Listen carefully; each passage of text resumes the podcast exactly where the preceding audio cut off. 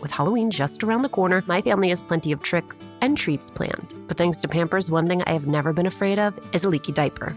Fear no leaks with new and improved Pampers Swaddlers, now featuring a blowout barrier at the back waist that helps prevent up to 100% of leaks, even blowouts. We've always looked forward to getting the girls dressed up for Halloween when they were babies, and with Pampers, we knew that in addition to being absolutely adorable in their costumes, they would be dry, clean, and comfortable. With Swaddlers, you can rest assured that you have superior leak protection while keeping baby skin healthy. Pampers Breathe Free Liner wicks away wetness, allowing baby skin to breathe, while the lock-away channels help keep baby's skin dry and healthy. Pampers Swaddlers are dermatologist approved by the Skin Health Alliance, hypoallergenic, and free of parabens and latex. Pampers Swaddlers are available in sizes newborn to size 8 and now feature designs with the newest animal characters, Shiloh the elephant and Freddy the duck. For trusted protection, trust Pampers, the #1 pediatrician-recommended brand. Download the Pampers Club app today and earn Pampers Cash. Redeem your Pampers Cash for exclusive Pampers coupon savings and rewards. A little update on our March 27th live recording of Latina to Latina. You did it. You sold out our early bird tickets. Thank you, thank you, thank you. There is still time to grab your regular tickets while they last. Again, the details. We are partnering with our friends at Poderistas to bring you a conversation with New York Times bestselling author Xochitl Gonzalez. It is happening at the William Vale in Brooklyn on March 27th. You can find the link to purchase tickets on our Instagram page at Latina to Latina or on mine at Alicia Menendez XO. I cannot wait to see you.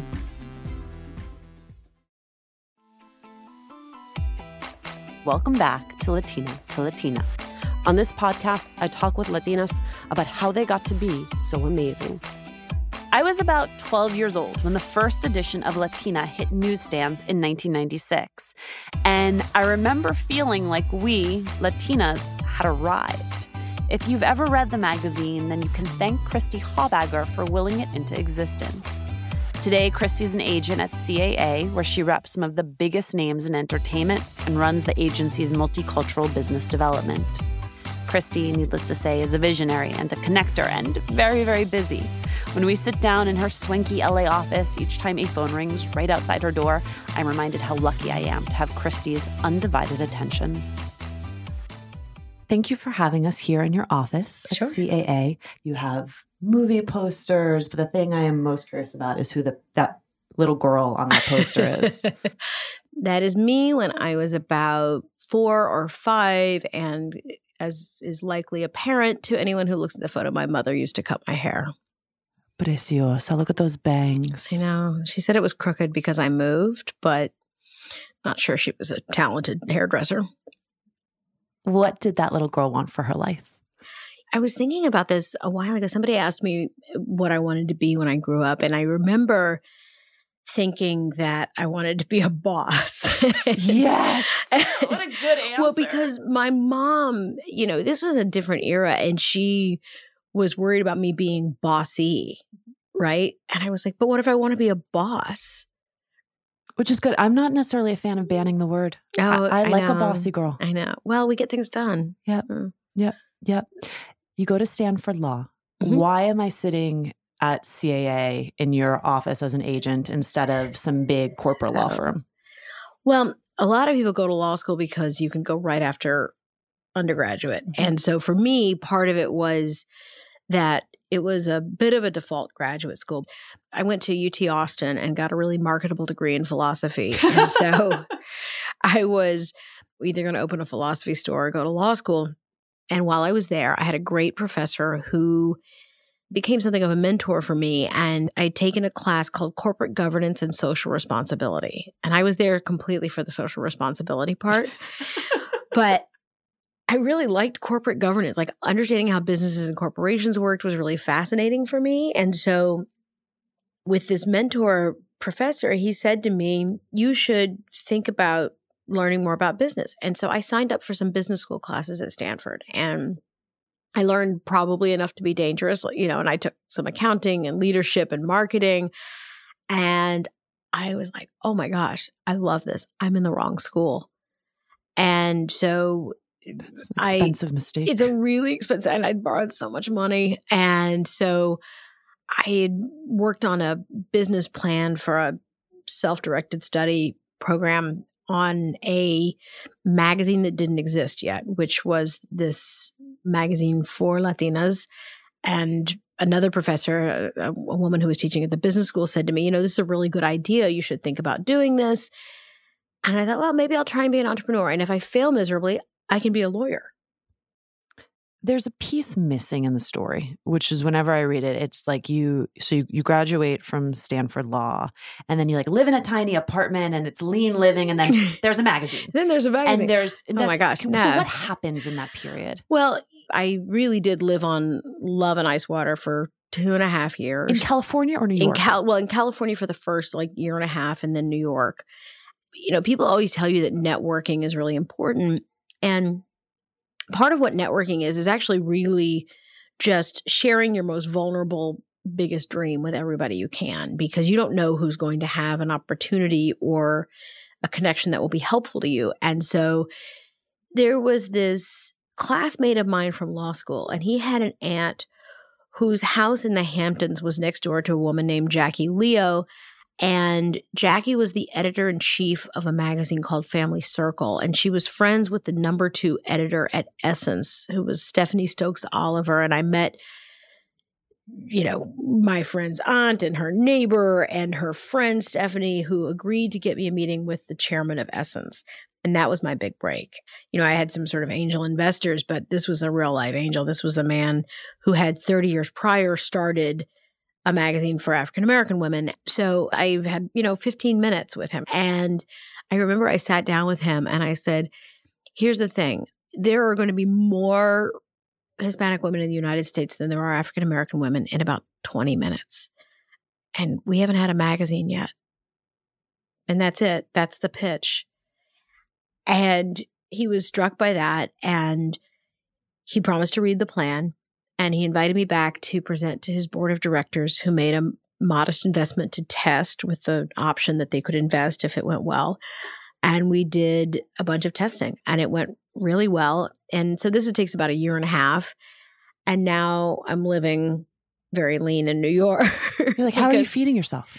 Oh, I did like legal contract work. Okay. I did research for professors at Stanford after I graduated. I mean, I did like all kinds of things. You know, when you're doing this, every bit of money you raise or make, and I raised, you know, $50,000 from a small investor, you know, every bit of money you put back in the thing, you don't pay yourself. I think back to it because I was a preteen, and I remember that magazine coming out, and it meant so much. I mean, it especially for me as an English dominant Latina, because there were magazines. They were just for a Spanish language audience and for someone who was less acculturated. Yeah, that's right. And it was amazing. I mean, I don't look like Jennifer Lopez, but to see Jennifer Lopez reflected back at me meant something. So we put Jennifer on the first cover because we thought she might be the next big thing. Got that right. One of the things that was really remarkable to me was to see her on a newsstand next to everybody else.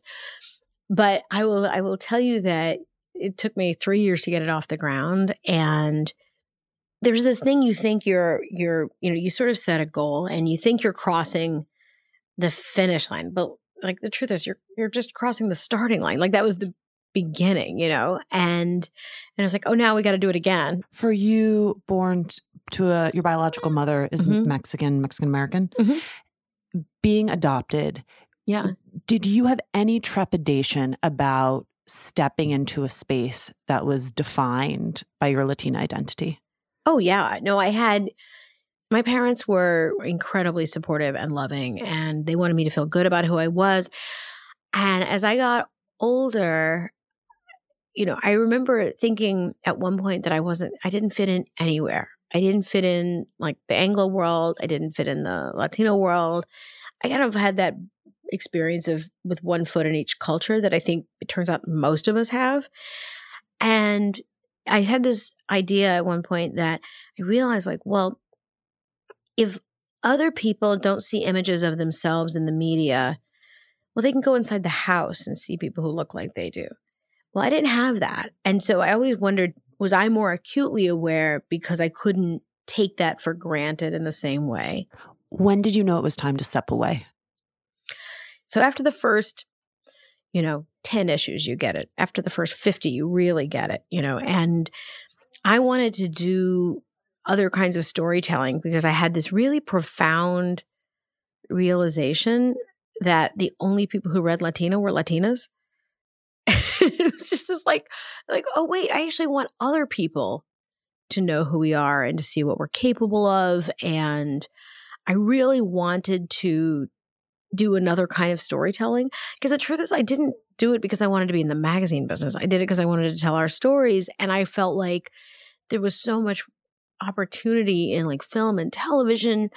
So, you know, for me, it wasn't a matter of like if, it was a matter of when. And after we sold, it was an easy sort of juncture, not easy, but it was a good juncture to do that. And I moved back to California in 2003 and worked on a movie called Chasing Poppy. And then I worked on another movie called Spanglish. As a producer. Yeah, as a producer. I thought that being a producer was and it is to some extent, the analog to being a publisher. So, you know, a publisher's job is to get all of the resources together so that creative people can do terrific storytelling. And I thought, you know, if I could be a producer, that would be the next step. The problem was for me to work on one movie for 2 years is really hard if your professional metabolism is accustomed to a new product every 30 days, right? So I loved, you know, development, but I hated production, which is a really big part of being a producer. Yeah, what does a producer do? So the director is like an editor, right? So the director is the creative storyteller, and film is a director's medium. And so your job as a producer is to make sure that, you know, in the development, to make sure that we had, you know, access to kind of getting the story right, right? Everything from location scouting to, you know, figuring out how we can do this with this kind of talent to finishing the movie and marketing it. How do we find the right audience? How do we do all of that? I mean, it's really the business side of storytelling. And through that process, is that how someone suggested to you that you be an agent? Yeah. Well, I got to know a lot of agents through that process. Yeah. And coming out of it, I was really proud of Spanglish, but it was— Oh my God, it is one of my favorite movies. It was a 2-year, you know, production. Has magic. I know, she's so talented, but I really had no idea what I was going to do next. I knew I wanted to do something that moved faster. I knew some of the folks here at CAA, and they offered to create a role for me. And I thought, well, maybe I'll do that because it'll give me a good look at the whole industry and I can figure out where I want to go. And here I am 13 years later. But I had no idea what an agent really did. I don't think most people do. Like, yeah. What do they do? Well, I used to tell my family that it was like a glorified temp agency. You know, you get people a job and then next year you got to get them another job. CAA had, I think, 23 non-white clients when I started because I did a sort of a census. Now we have 450, including 200 Latino writers, directors, actors, music artists. And so I decided that what I was going to do is actually change. I was like, you know what I'm going to do? I'm going to change the way the whole agency business works, you know, naturally. But I came in here. Because I'm a boss. Yeah, because I'm a boss. You know, that little girl was right. No, because I came in here and I was struck by the fact that we didn't have a lot of diversity in the client roster, but it turns out that the way that people decide who they represent is actually who they feel passionately about and who they know personally and maybe someone with whom they've had a social relationship.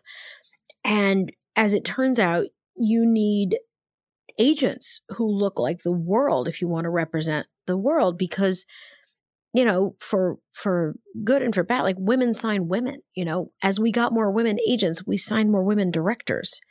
You know, I work really closely with America Ferrera and Eva Longoria and Salma Hayek. And, you know, I work with Jane Rodriguez, and we have decided that there's an opportunity to aggregate and make a real focus out of representing these folks because particularly as they become producers. So Salma Hayek has a deal at Lionsgate. Jen has a deal at NBC Universal. America has a deal at NBC Universal. Eva has one at Fox. Gina has one at CBS, like 5 Latinas who have producing deals now because I was like, we don't have the producers to actually change the kinds of stories we're telling. Right. And so these women who are, you know, incredibly smart and incredibly hardworking can begin to be part of that pipeline. So that's been like a big focus of mine, because what I can do to help the individual careers of one or two people, you know, you only have a certain amount of capacity. But if I could be part of catalyzing the whole industry to shift and move at scale, that matters a great deal. For you as an agent, when, you know, the Sony email hack story unfolded, do you look at that and think, shit? Or do you look at that and think, finally, transparency? No, it's actually usually pretty bad, because we are all so ill prepared for what we are up against here. And one of the things that is transformative, though, has sort of been, and I was one of the organizers of Time's Up this last year, sunlight is really good for that kind of thing, right? Where behavior that was tolerated or you thought you were alone, suddenly finding out you're not, or finding out that this is actually endemic to your industry, is great. Do you think there is a parallel for what we're now going through with Time's Up and the light that's shining on the challenges that women in the industry have faced, that there will be something akin to that for the racial and ethnic complications of people in this industry? One of the things that I'm really proud of is that, you know, when we got into a room for Time's Up, we thought, you know, if we get 20 women together and close the door, we're going to figure out something to do. And very specifically, we made it about half women of color. And the truth is, you realize you can't solve one aspect of inequality without addressing the larger injustice.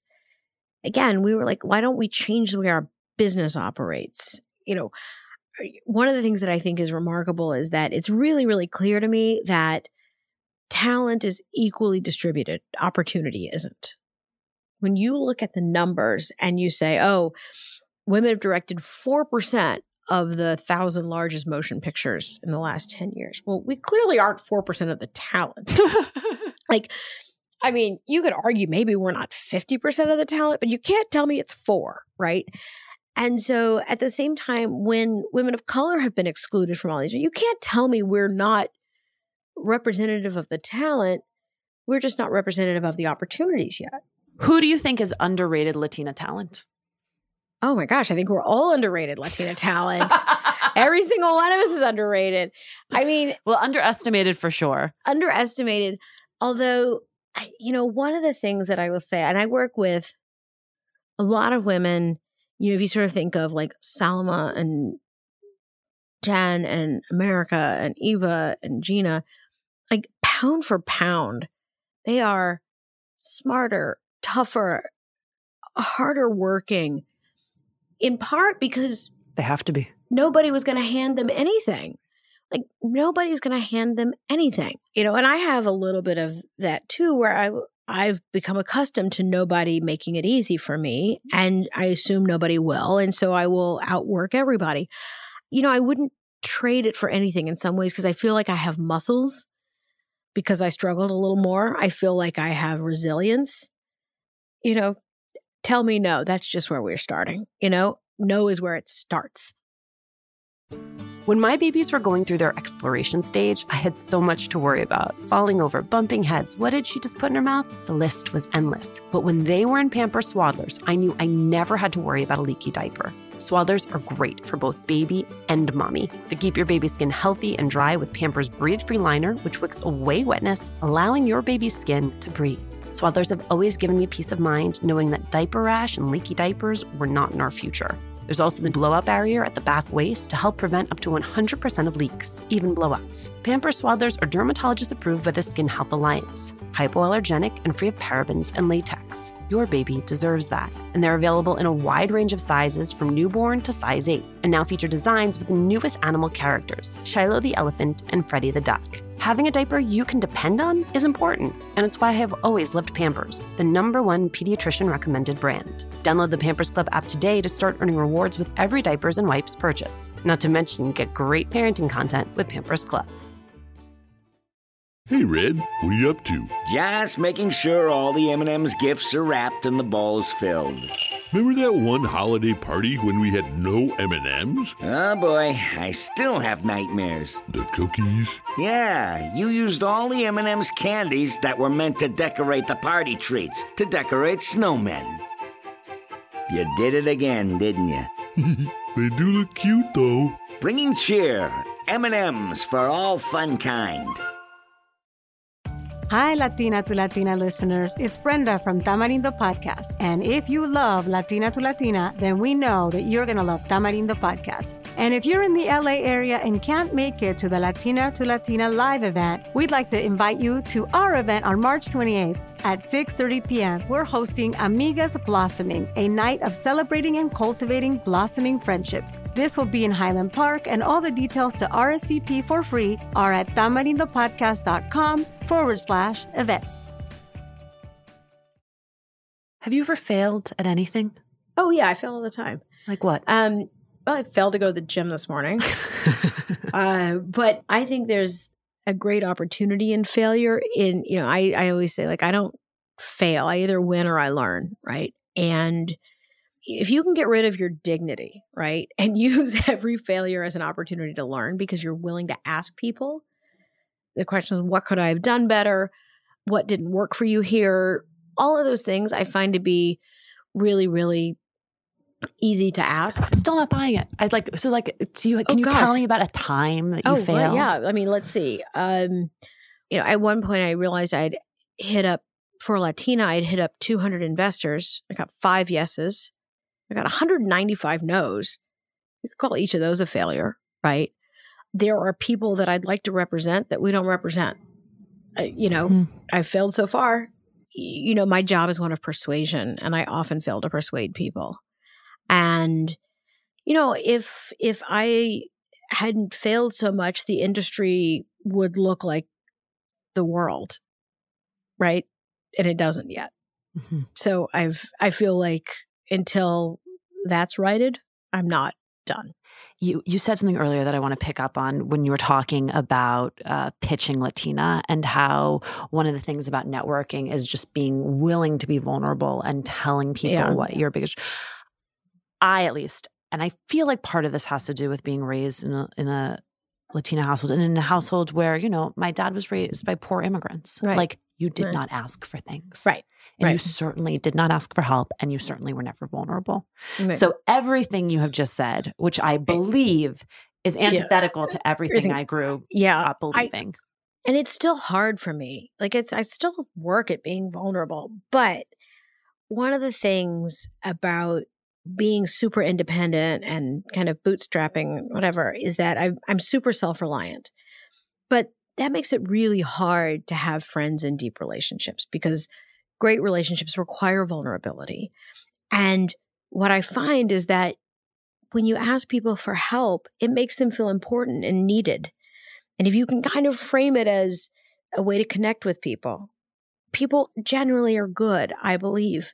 People generally want to help.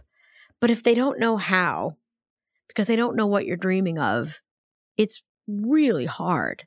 Nobody wants to tell people what they aspire to, because they don't want people to know when they didn't make it. Yep. But if you don't tell people what you aspire to, they can't help you. It's easy to look at you and say, this is a person who has everything. And most people who are like me, who are careerists, like, we want to build something that outlasts us. Yeah. And you did that. Like, I hope to be doing that. One of the things that I think is remarkable is that there's your work and then there's your life's work, right?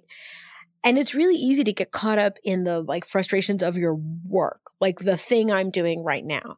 The thing you have to remember is that it actually fits into a larger narrative about what's your life's work. Because I suspect that at the end of things, we're not going to measure our lives in money or titles or, you know, any like jobs you had. You're going to measure it in like the impact you had.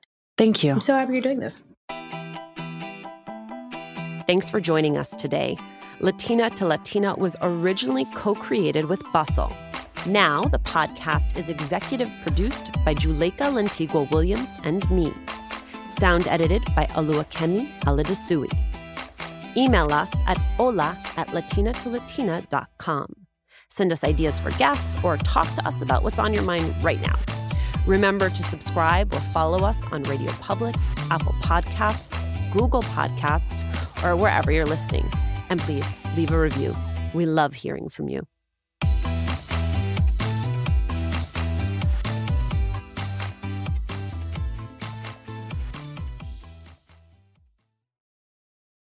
A little update on our March 27th live recording of Latina to Latina. You did it. You sold out our early bird tickets. Thank you, thank you, thank you. There is still time to grab your regular tickets while they last. Again, the details. We are partnering with our friends at Poderistas to bring you a conversation with New York Times bestselling author Xochitl Gonzalez. It is happening at the William Vale in Brooklyn on March 27th. You can find the link to purchase tickets on our Instagram page at Latina to Latina or online at Alicia Menendez XO. I cannot wait to see you.